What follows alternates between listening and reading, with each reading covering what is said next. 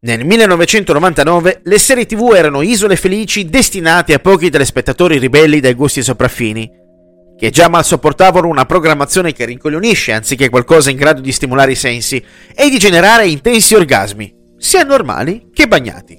Netflix era un concetto ancora assai lontano da come lo conosciamo oggi, lo streaming non era che un'altisonante parola anglofona e i telefilm non erano molti, ma in grado di prendere residenza nel viale dei ricordi.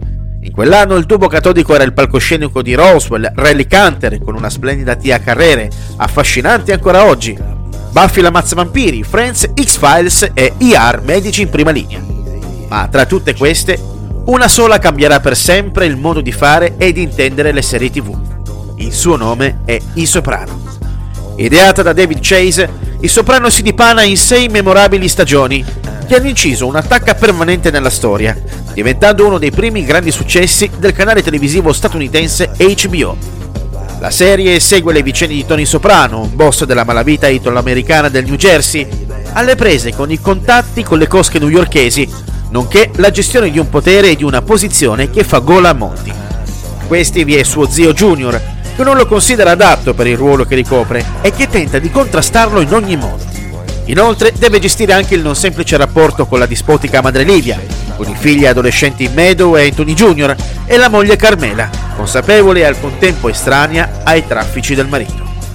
Tutti questi pensieri creano a Tony un attacco di panico che lo fanno finire sul lettino di una psicanalista, la dottoressa Jennifer Melfi, uno dei personaggi chiave della serie. Sebbene inizialmente riluttante, Tony trova beneficio nelle sedute con l'analista il suo studio diventa ben presto una sorta di confessionale, dove può essere realmente se stesso senza problematiche di sorta e trovando sollievo per i suoi attacchi di panico. Tony Soprano si definisce un pagliaccio triste, una sorta di re che deve costantemente guardarsi le spalle anche da chi dovrebbe volergli bene.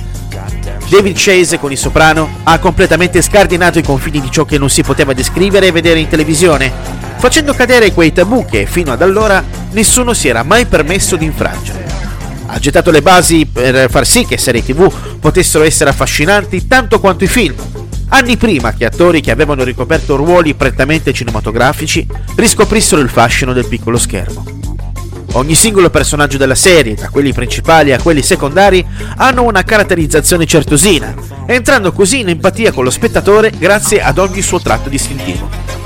James Gandolfini presta il volto a Tony Soprano, diventato uno dei migliori anti-eroi del piccolo schermo, nonché uno dei ruoli che rimarranno attaccati all'attore italo-americano fino al giorno della sua morte, avvenuta in Italia a causa di un attacco cardiaco. Il Soprano ha introdotto anche innovazioni dal punto di vista delle riprese, come la macchina da presa che in alcune scene viene posta in basso per dar maggiore risalto alla carica narrativa dei singoli personaggi.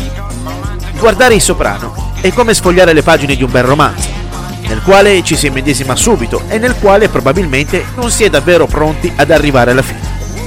Una fine particolare, aperta, alla quale ogni appassionato di questo capolavoro della televisione può dare il suo intimo significato.